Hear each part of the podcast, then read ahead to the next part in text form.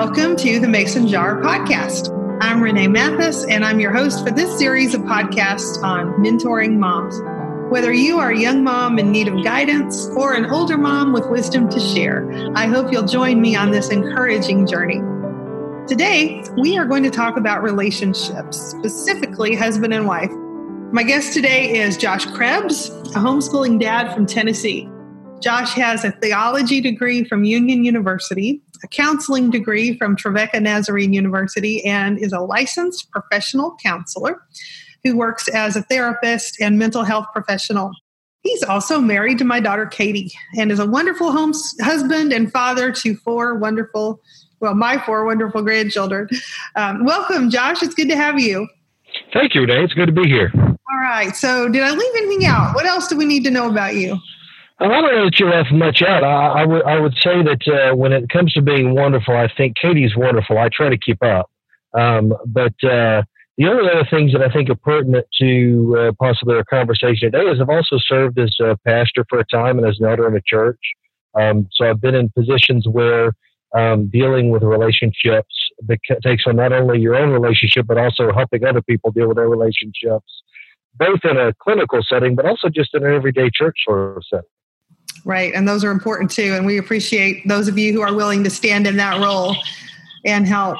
So, thinking about mentors, those special relationships, um, what comes to your mind when you hear the word mentor? How would you define that?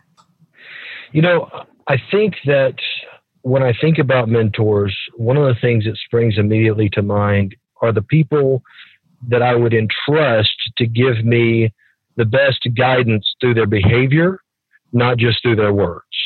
That I can look at them and I can say, now there is somebody who I want to emulate in the way that I do things. Okay, someone who's modeling and uh, mm-hmm. uh, walking the walk. Sure. Um, who would you count as your mentors?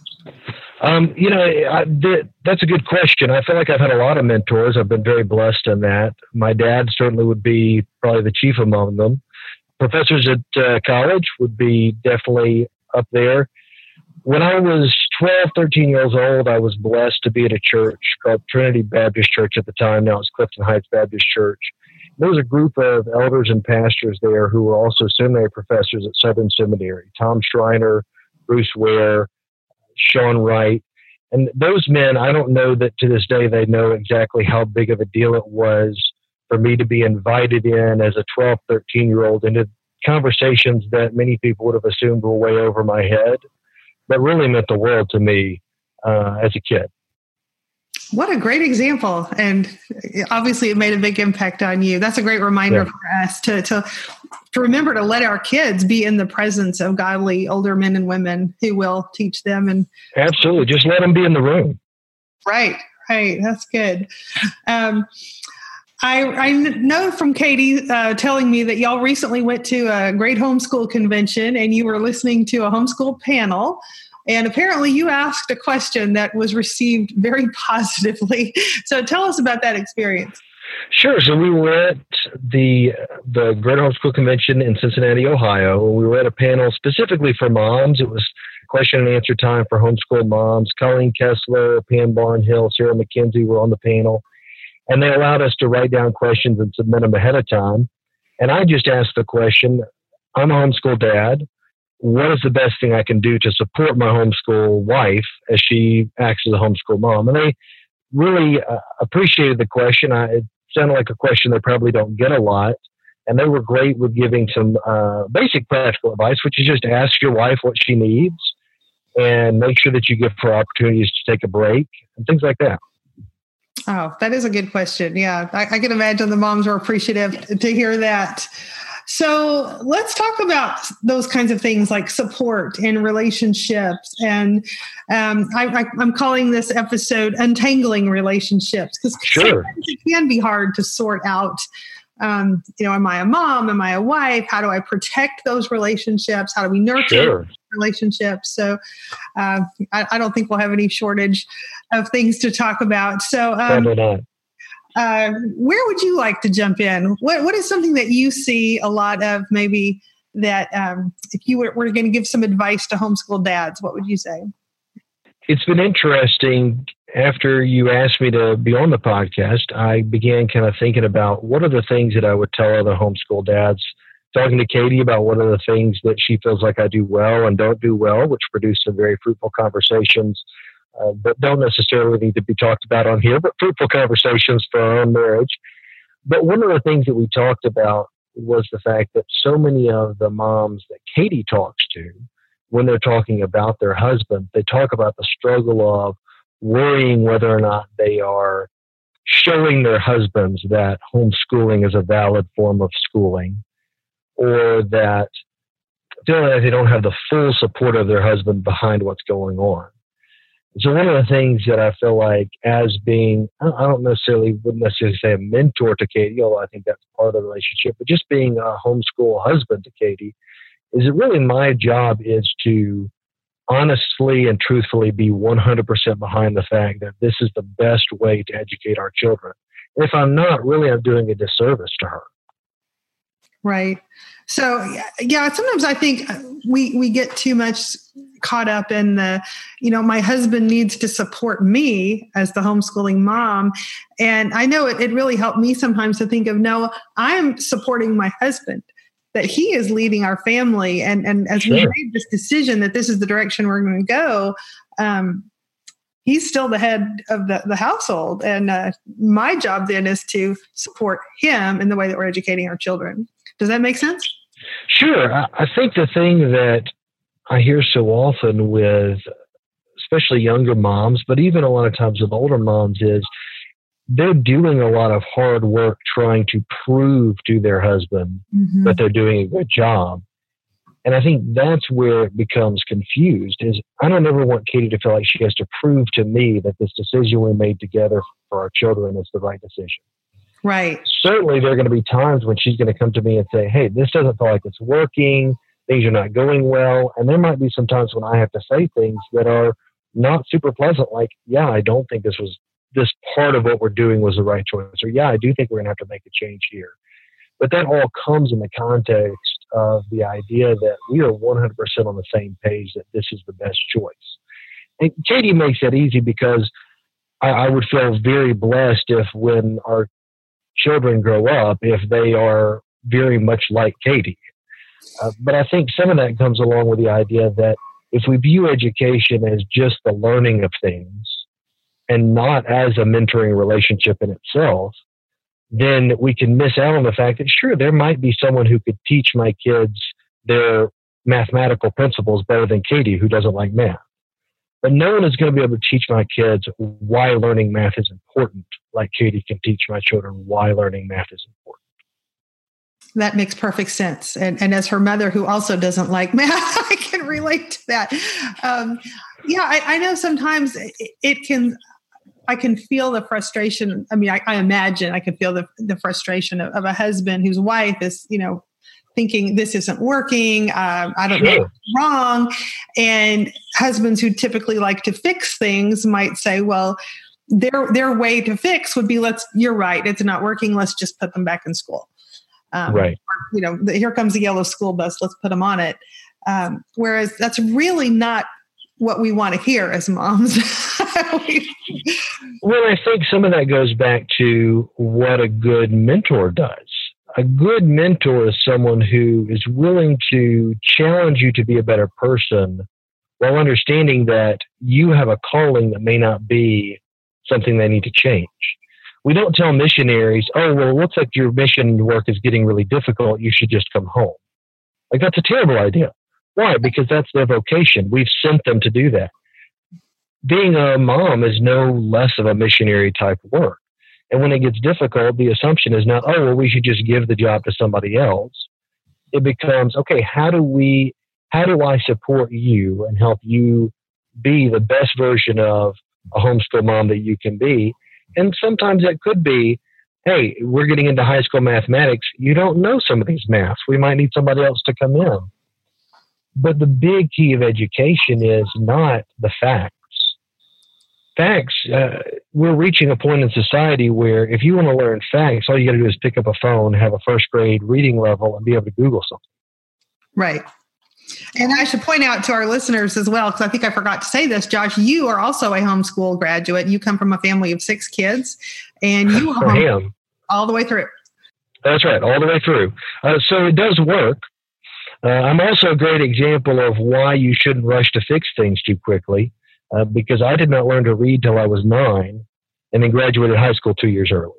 So sometimes it's less about jumping in and fixing. It's when we try to jump in and fix the academics, oftentimes we miss out on the opportunity to do the work of real education, which is helping kids understand that education is a discipline and a mindset and a lifestyle. And sometimes it's going to be hard, and you just keep working at it. Absolutely. I heard that education is a discipline and a life, which sounds like Charlotte Mason. And I know that's someone that y'all, um, you like the Charlotte Mason philosophy. Shameless, shamelessly stolen from Charlotte Mason. Yes. that's all right. Teachers just, teachers just know who to steal from. That, that's what That's right. That's right. We just know where to get all the good, good stuff. When we were at a talk at uh, the Greater Homeschool Convention, one of the things that I, one of the talks that I sat in was N.D. Wilson talking about creative writing one of the things he said is that the smartest people steal. Okay, good. so, so I, I, take I've taken that as a free license to do that. There we go. There we go. Yeah. So we start with this big picture goal that that we are right. going to homeschool. That that it, it, there's not an option to just quit when it gets hard. Um, but that helping can look like different things in different seasons at different times. Sure. And, and, that one of the main things a dad can do is, is help remind his wife that this is about more than academics, more than just right. facts. Right. There's more going on here. We've chosen to do this because when we look around, I truly believe that the best person to teach our children how to be a human being and a Christian is Katie. Well, and I know you you don't um, you're not slacking off either in that department. I know Katie gets a lot of help. Do you, as in your homeschool, do you teach any subjects or how, how are you involved with the kids? Sure. So a lot of what I do is what you might call emergency drop-ins. Uh, when there's a math uh, equation that's not making sense to anybody, or when there is uh, you know, occasionally a disciplinary issue. When there are things like handicrafts, we do handicrafts. So anything, anything that involves uh, the process of using tools, uh, I tend to be the one who takes over that. But a great deal of what I do really is showing my children that even I have a great deal to learn from the person they are learning from. So sometimes I think, and I think this is true of mentors as well, really the greatest attribute of a mentor is someone who's humble enough to sit and listen and learn and demonstrate that humility to you so that you realize, hey, it's okay to not know. It's okay to need somebody to explain it. Absolutely. Yes. I, I, had that experience with my um, CiRCE apprentices this last semester. And I was supposed to lead a discussion on a book. And, and I'll be honest, I didn't get that chapter. I really did not understand what I was supposed to be talking about. And I just, I was upfront with them. And I said, guys, you're going to have to help me out here because this did not come easy to me. And I'm not even sure I'm on the same page. And we had one of the best discussions ever. They got to shine. Yeah. It was wonderful. And I got to learn and I walked away knowing more about that chapter than I did when I sat down. And um, and one of them told me, I'm so glad you started out that way. It made me feel better. so yeah, we all have our we all have our struggles and, and a good mentor hopefully can be honest about that. That's right. And I think that's really how we learn most from our mentors. I would love to think that uh, that I have a great deal of expertise to offer people the reality is, more often, what I have to offer is all the mistakes that I've made. And I can say, hey, yeah, this is, I'm just warning you now, this is not a path you want to go down because I've been down that path and it doesn't lead anywhere good. I can't necessarily point you down the path you do want to go down, but I can at least narrow down the paths that are viable options for you. Okay. Yeah. Um, what would you say? So a lot of this, uh, some some of this tangled up part of the relationship sounds like it's related to communication.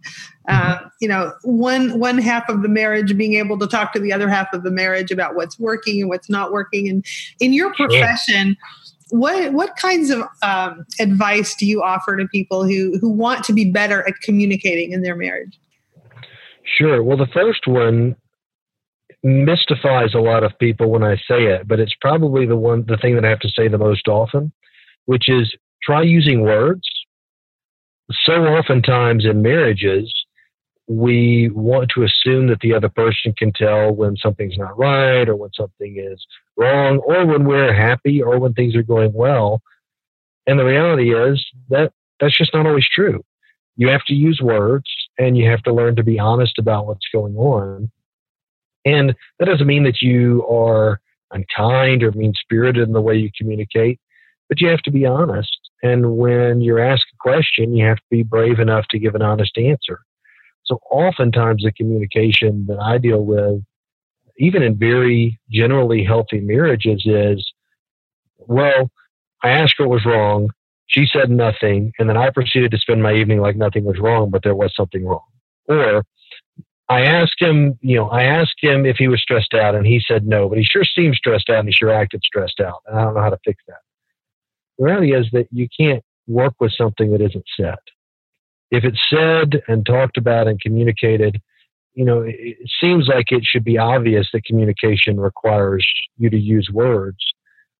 The other part of communication is it requires you to trust that what the other person is telling you is true and honest, which means that if you don't use honest if you don't use honest words if you don't say what's really going on then the other person really has no choice but to either a assume what's going on which is generally a bad idea or b take you at your word so using words and being honest. And sometimes the hardest part of that is that people don't really know how they're feeling and don't really know what's going on. And they need need time to tease that out. And so sometimes, oftentimes I should say, when I sit with a married couple in a counseling session, it's okay, have a conversation in front of me and just know that I'm going to interject and ask questions where you might not think to ask a question. Ah, so asking good questions is another way to communicate well?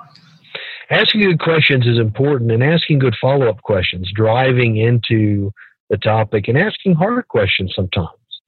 Things like, you know, okay, you say that you're upset because you feel like you're not getting as much done during the school day because you're interrupted constantly.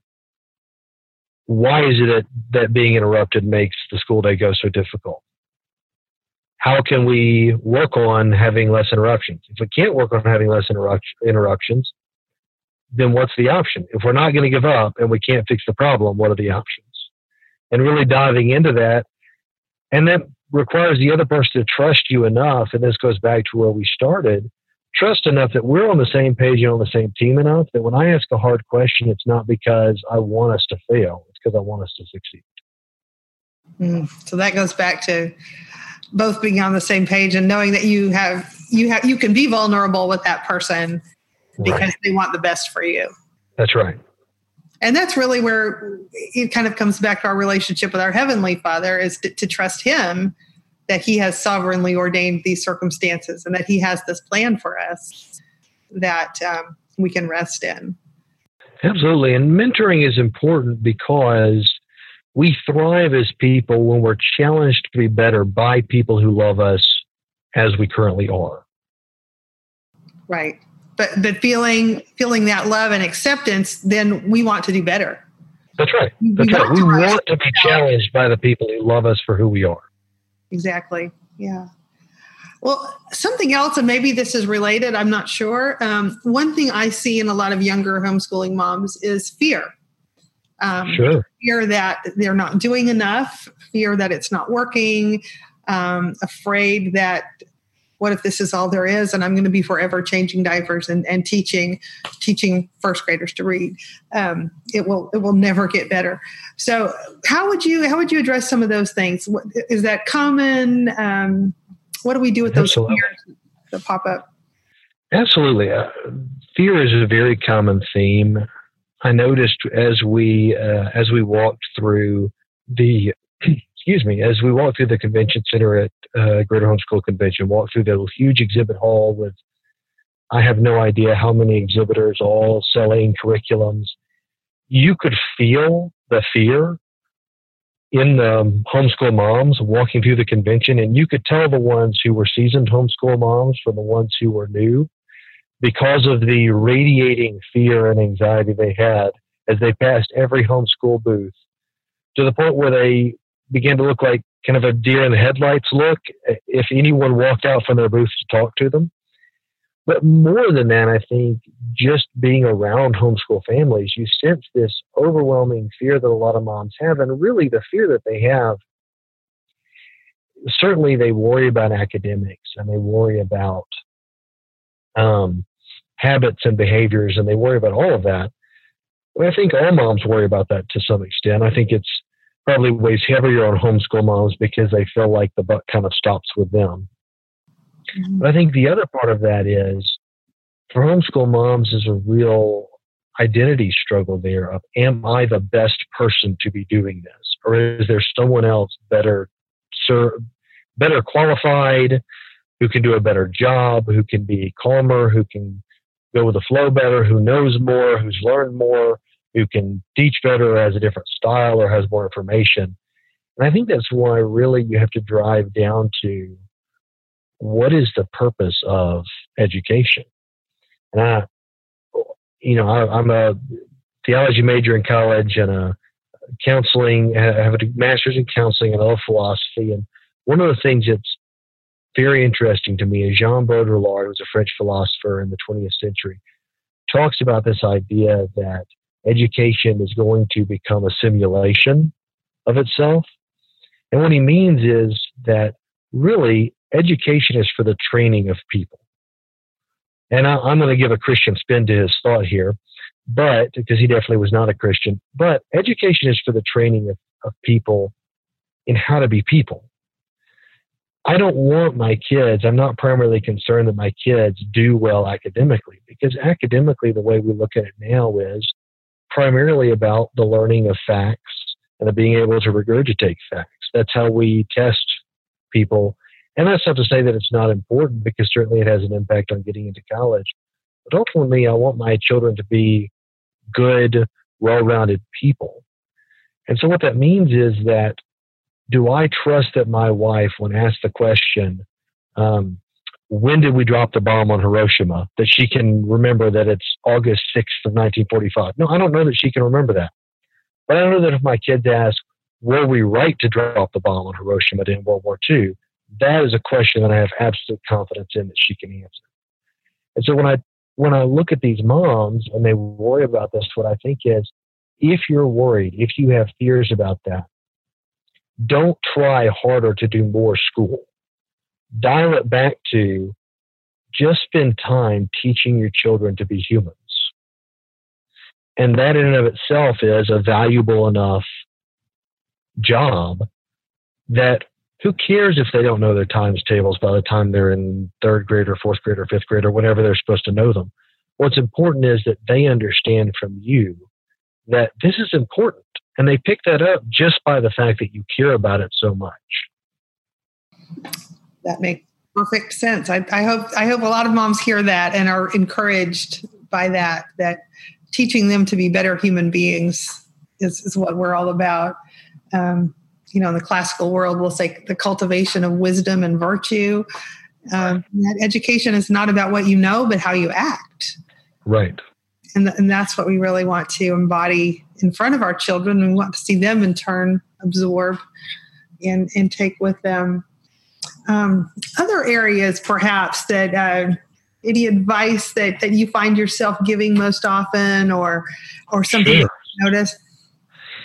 One of the things that I run across a lot in marital therapy and family therapy is just the idea that we're not a very good student of each other as people that we have a tendency to think that the way that we view the world is the way that the world is, which is just not really fair. I, I think about even just Katie and I. Katie is someone who needs thoughts to be organized in a very set way for them to make sense. I have a hard time viewing the world as organized. It's kind of a mess in my mind, but I'm comfortable with that right? Uh, so you know, the old saying, uh, there's a method to the madness, uh, or there's a madness is my method, you know, mm-hmm. which really is kind of how it feels sometimes. So I have to appreciate the fact that there's great value in the fact that Katie does this wonderful thing where she remembers to write things down. I am very bad about that. But there's also value to the way I view the world, which is that if you're the person that's standing in front of me, you have my undivided attention. And so there's this way of learning and balancing out the way that you view the world as how it functions and realizing that other people have a very valuable perspective on the way the world works that you need. And that's true even of our children. I, I think about uh, my oldest daughter, Emmeline, who has this fascination with broken things. I don't understand why she has a fascination with broken things, but I know that there's some valuable, redemptive, wonderful thing about the fact that she has a fascination with broken things in a similar way to the fact that I have a fascination with like I guess what you'd call broken people. Wow, that's that is striking. And uh, as parents, yes, that's great. We do want to know know the people in our homes that we're sharing these four walls with. I like the way you said be a student of each other. I mean, as as image bearers of God and created in his image, thinking about how we can see each other as a gift and and recognize those qualities Absolutely. I think one of the verses that has kind of become, in a way, a theme verse for our house uh, is Ephesians 2.10, uh, which we've been learning in the New Living Translation, which is we are his masterpiece. He's created us anew in Christ. We might do the good things he has planned for us long ago. And just think about that word masterpiece. Mm-hmm. If we mm-hmm. think about our children as masterpieces, how long can you stand in a museum studying the great works of art? And when we study the great works of art, we're really not saying, well, this painting has done so much. Really, what we're saying is, wow, the artist that created this is amazing. The artist that took the time and put in the work and used this wonderful skill to create something that's meaningful and connects us to a deeper truth and a deeper beauty and that's what, for me, what my wife and children are. They are masterpieces of God, an opportunity for me to study His handicraft and His workmanship. And if I don't take the opportunity, I'm really missing out on one of the great ways that God has given me to know Him better. Through other people. Wow, that's beautiful. So, we've talked about communication between husband and wife. Um, communication, uh, maybe between parents and kids? One of the things that I think has taught me the most about communication between parents and kids is thinking back on the way that my parents communicated with me and realizing how important it was that they communicate to me the way that they did. One of the things that my parents were fantastic about is apologizing. And I don't think parents apologize to their children enough. And here's why. Children need to know that making a mistake is not the end of the world. And the way they learn that making a mistake is not the end of the world is by realizing that apologizing is just a part of what we do. It's a part of a healthy family, is that we apologize to each other when we do something wrong. And the underlying implication there is that we're all going to do things wrong. And so for me as a kid, I think about the times when my parents apologized to me. I especially think about the times my dad apologized to me, not because my mom didn't apologize, but because as a little boy, you think your dad can't do anything wrong. And the way I learned that my dad was not perfect was not by getting older and suddenly realizing that, you know, he could be a jerk sometimes. It was because as a small child, my dad would apologize to me for things that he'd done wrong, which helped me to feel comfortable with the reality that we're all going to make mistakes. And so when I think about things like education, I think I want my kids to feel comfortable making mistakes because that's the way that we learn. That's the way that this all, this whole thing happens, right? Mm-hmm. And so one of the great things, one of the great ways in which I've been mentored is by being let in on the great secret that even great people, even wise people, do really unwise things. And by saying, you know what? That was wrong. I'm sorry. I was wrong too. and, and in our house, we don't, we don't let people get away with saying I'm sorry. And the reason for that is that I'm sorry that there are children starving in Africa, but it's not my fault. Right. Mm-hmm. mm-hmm. But if I snap at one of my kids or say something unkind, that's my fault. So it's not, well, I'm sorry that I snapped at you. It's, I was wrong to do this. That was sinful. This is not how God would have me act as your parent. And so I owe you an apology and ask that you would please forgive me. And by doing that, we set up this reality of the grace of God and the way we interact with each other. And it allows our kids to realize that we don't have everything figured out. And because of that, they can have confidence that when we are sure about something, we're sure about something because we really know. Right? Not because we're making it up. Because we don't make things up. If we don't know, we tell them. We don't know. Right. But but when when you do hit on a truth that is gospel inerrant truth, then what you've said is they can trust you.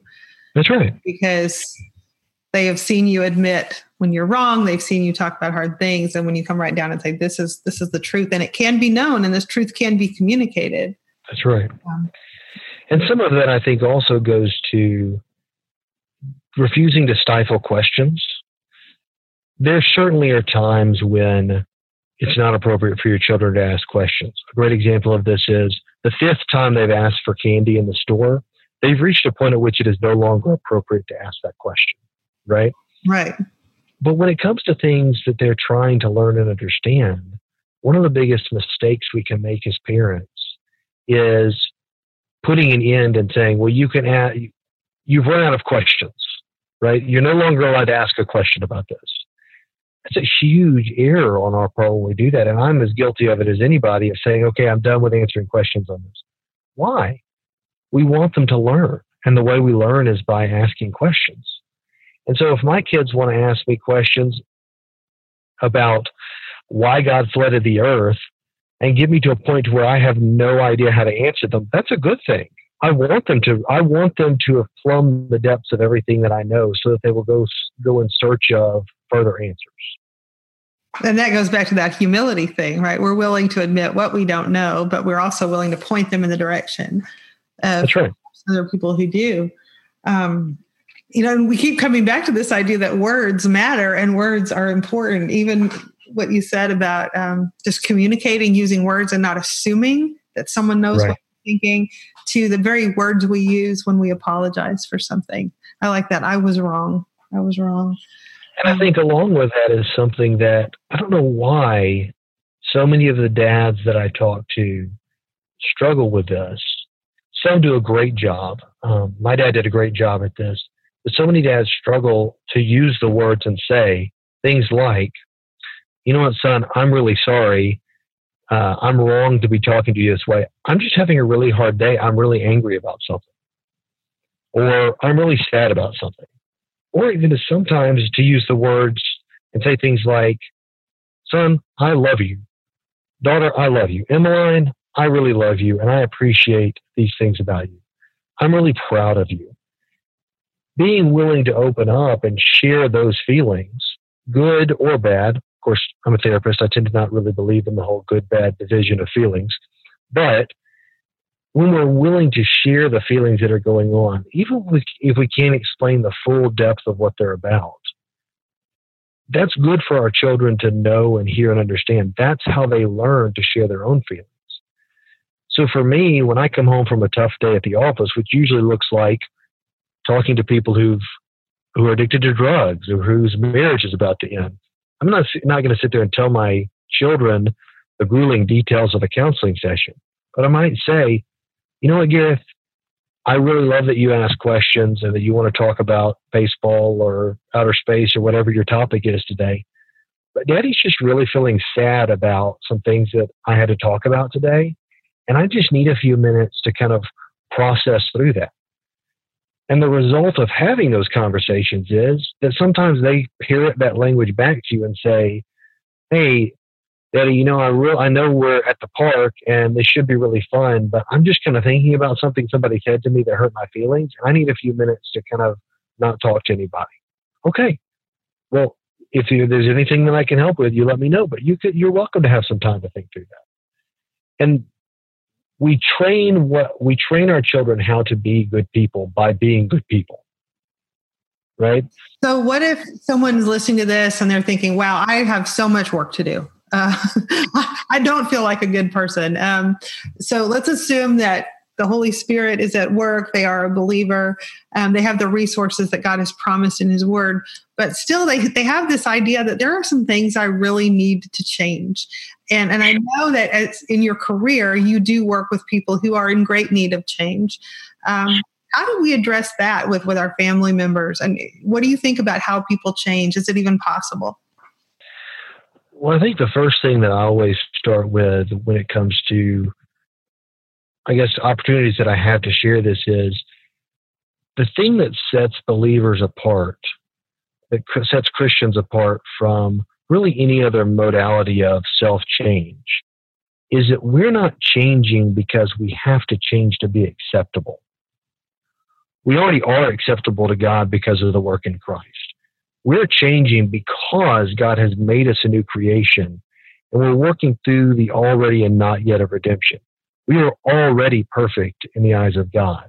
We're becoming more perfect so that we match who God has declared us to be. And so when it comes to the idea of how do we change, I do think we change, but I think we change over time. And the biggest key to change is the realization that we're not perfect and being comfortable with just saying over and over again, I'm not perfect. This is something I'm working on. This is something I'm going to have to apologize for over and over and over again. And that's okay because we have a Savior who's already forgiven us for all the things we're going to have to apologize for. And then from there, I think it becomes a practice of finding those people who can look at you and understand that struggle, can kind of see the world through your eyes, and give you some practical strategies on how to attack that. I work oftentimes with people who feel a great deal of anxiety and sometimes dealing with anxiety is as simple as me teaching you how to breathe when you're anxious. Me teaching you the basic skills of calming your physical self so that you can process in your mind.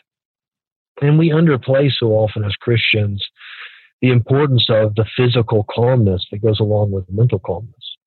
Mm. I think a lot of that is some of our you know, Neoplatonist tendencies, perhaps, but so much of our emotional and mental calmness is greatly helped when we take a moment to physically calm ourselves. But then from there, it becomes testing those beliefs. So often, Christians are practical atheists when it comes to their fears. I am afraid that if I don't do a good job educating my children, they're going to grow up to be poorly educated, not functioning adults. Well, I would love to tell you that if you are just a good enough parent, your kid's going to turn out to be a well functioning adult. But it's not a one to one equation. It's not good parenting in, good kid out. Mm-hmm. I've known fantastic people who came from really awful homes. And I've known awful people who came from fantastic homes. Really, when we say, well, if I don't do this right, I'm going to mess up my child's life, what we're really saying is God is not powerful to overcome the mistakes that I make. And so, one of the things as Christians we have to just ask ourselves is is that really what we believe? Do we believe that God cannot overcome our mistakes?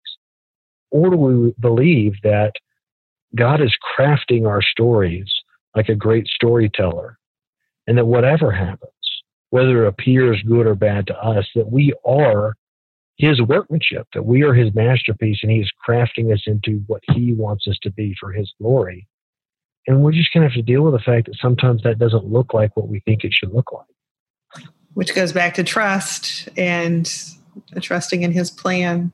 Um, I know for some people, um, the idea that feeling like they need help or or they need to change, and maybe a professional could help them work through some of these things. Um, sure. Some people are really willing to embrace that. Others might think, well, I'm a Christian.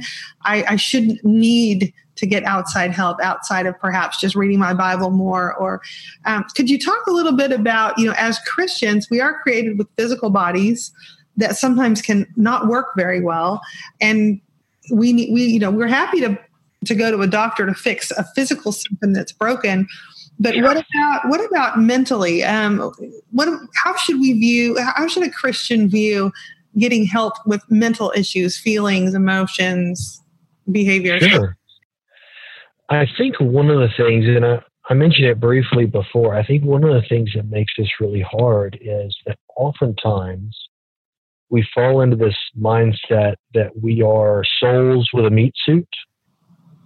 Um, that, and I, and I, think as much as I love and respect Lewis, I, I think he's been part of the problem with this is that I often hear the quote, I am a soul, I have a body. Mm-hmm. But God created us with bodies and He created us good with bodies and He created us in the image of God with bodies. And so we have to acknowledge the fact that we are bodies. Now, you can certainly get into the theological discussions of what happens between when we die and when our bodies are resurrected, and I won't go into all that here. I think the essential part of this is that God intends for us to be redeemed in our bodies. And so somehow there is a way that our bodies and our souls are communicating to each other. And what I refer to that as is the mind.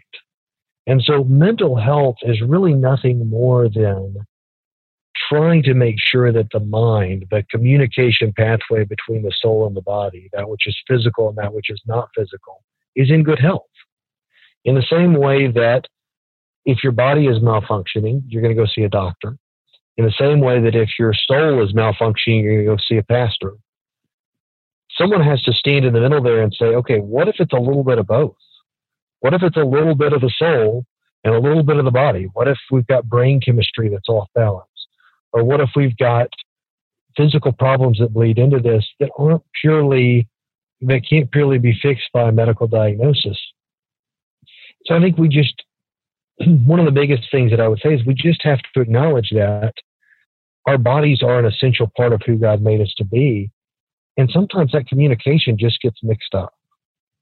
And you need somebody who's trained and who understands how the mind works uh, to really produce a healthy pathway between the soul and the body. That makes sense. Thank you. All right.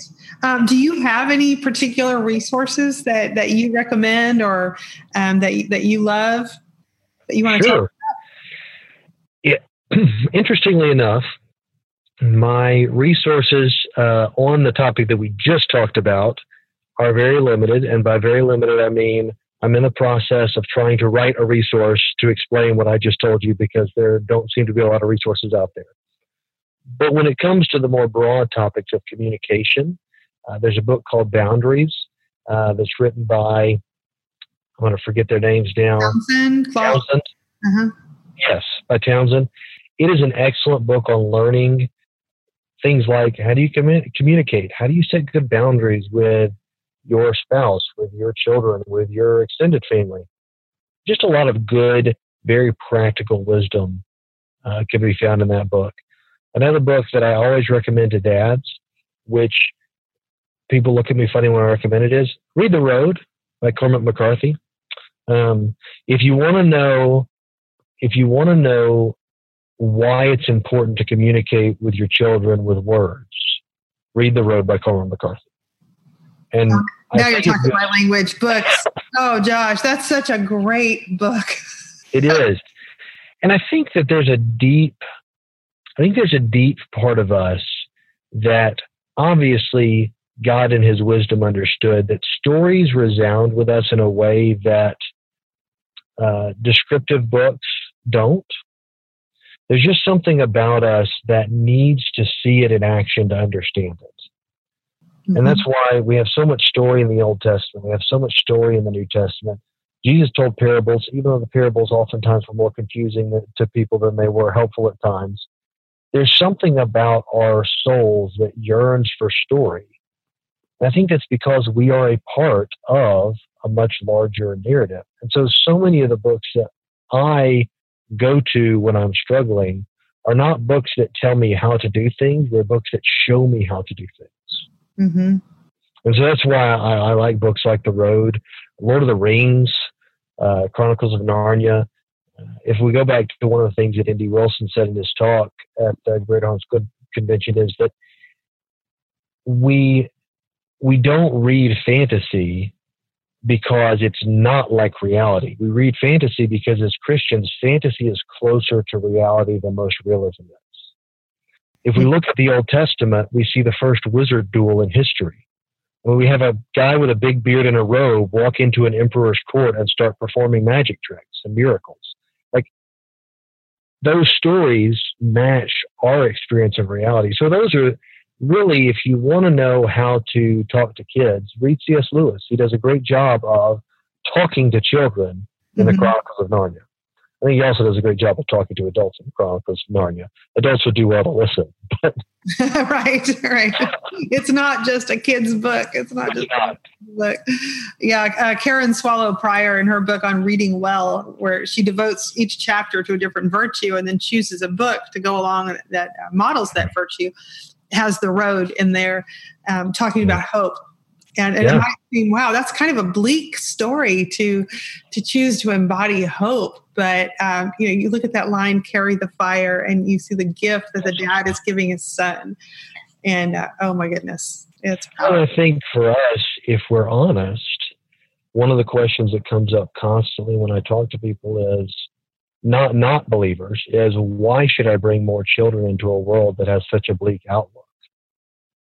And I think, well, you only think it has a bleak outlook because you don't have any hope. Mm-hmm. As a Christian, I have immense amounts of hope, despite being very well aware as a mental health therapist that the world has a lot of really awful stuff in it. And so I think you're exactly right. I think that's one of the things that keeps me so passionate about homeschooling is that I do have hope that my children can grow and understand the Lord and can be a part of the redemptive work of creation.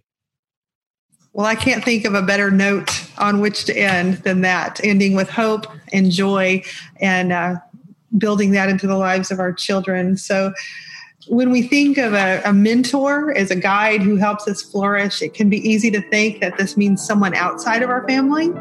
And y'all, I hope Josh has helped encourage you that the relationships that the Lord has blessed us with can help us to serve Him and serve our families, but His glory. So thank you for joining us today, Josh. This has been a lot of fun. Thank you so much for having me. All right. Take care, everyone. Goodbye.